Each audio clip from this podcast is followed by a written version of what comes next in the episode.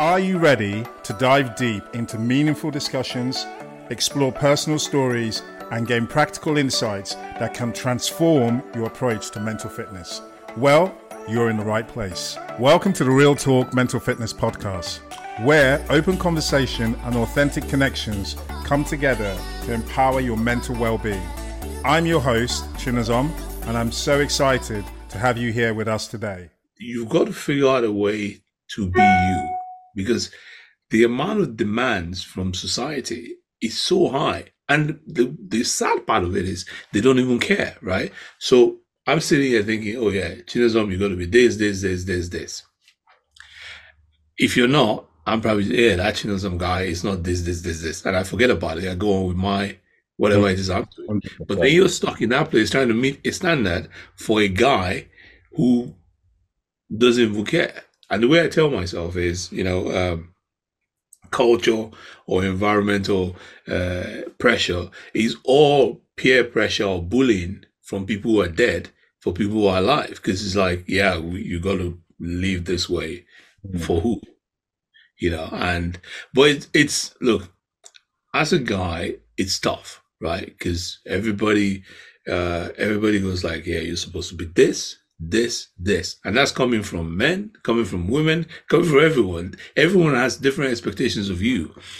And there's so many of them that I'm not even sure most of us know what we want for ourselves.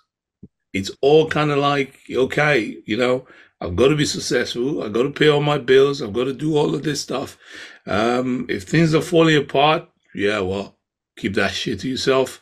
You know, I don't know if this is, let's keep that stuff to yourself. Nobody wants to know, right? It's and I'm like, you know, so I have this weird thing that happens to me. If, you know, things really painful happen, I don't cry, right? I don't know why. And it's not like I'm trying to be strong or anything.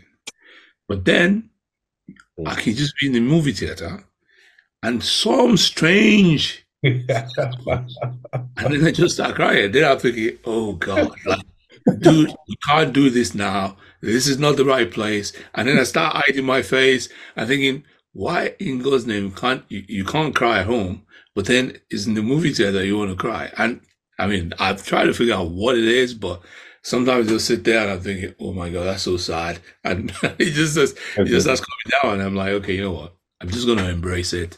Maybe that's my own system of, you know, getting rid of emotions and stuff. But overall, I just think we kind of need to figure out a way to find out what you want. What do you want? And take care of that. Because the list of things that people expect you to do keeps growing. I love that point. And Ben, sorry, I'm going to come to you, but this point you just mentioned is just, it's like gold, because the definition of what you want to be is the biggest thing. Because, so Ben, for Nigerians, we have this tendency of, we'll always come and tell you about yourself. So if you can imagine, aunties, uncles, everybody's always telling you, this is what you need to do. And I used to always see that thing causing so much turmoil for my mom, where she's like, oh no, but we need to do. And I'm like, the person that you're trying to live up to does not care about you. They don't care anything about you. But all that pressure is coming on you. And then before you know it, that's the way you're directing your life. Yeah. And it took me a lot to realize that I don't, like, when I'm old, I don't know where it came to me, but when I'm old and I'm about to die, I'm not going to care about you and you're not going to care about me. So I have to start working out when I'm old, what do I want to have cared about? And I try to use that in every decision.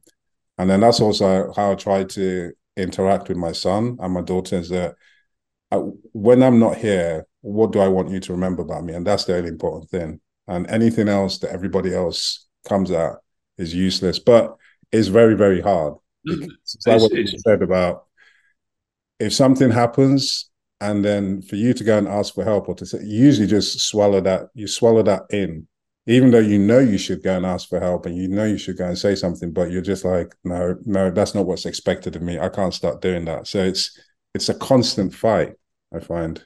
No, it is. I mean, a friend of mine recently said to me, she said, you give too many Fs. You should stop doing that and just do what you want to do and see what happens. But anyways, let me pause, because you can get me going all day about all this. expectations. Ben, I'd love to hear your take. I think there are a few things. I think first of all, that's a cultural context. Believe it or not too different. So I think Chinazom, I shared with you, I come from a little bit of a mixed background. I have my mother's family is Jewish, my father's family is Catholic, and there's a lot of stereotypes and jokes about Jewish mothers, and most of them are true. So the example is they always say be a doctor, be a lawyer. There's a culture there, and we'd always joke. Obviously, Chinazom, you and I are kind of in the corporate business. My mom would say, I'm with all the other mothers, and it's like my son's a doctor, my son's a lawyer. What do I say? Like, I don't know what my son does, but he's tall. It's not too dissimilar. But I really think it's interesting what you said about do what you want.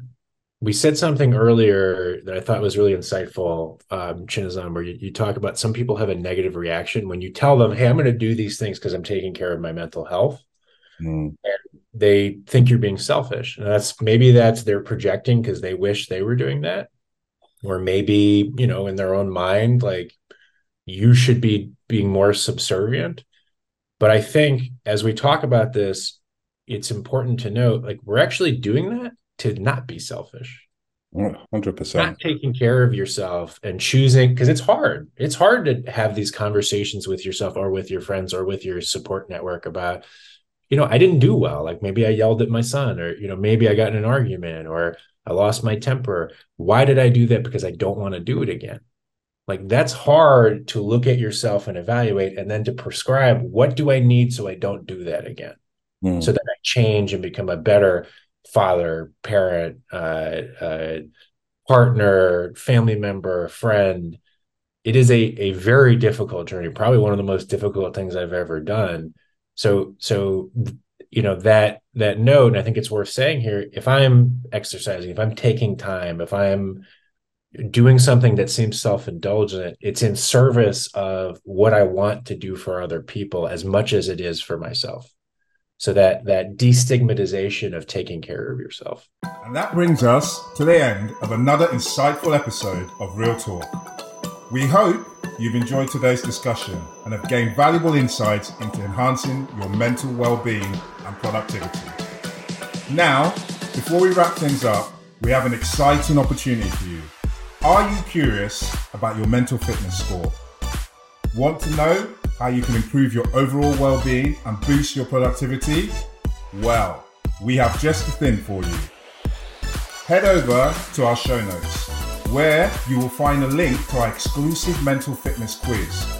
It's a quick and easy assessment that will provide you with a personalized score and actionable steps to enhance your general well-being and productivity. It's like having a personal coach in your pocket.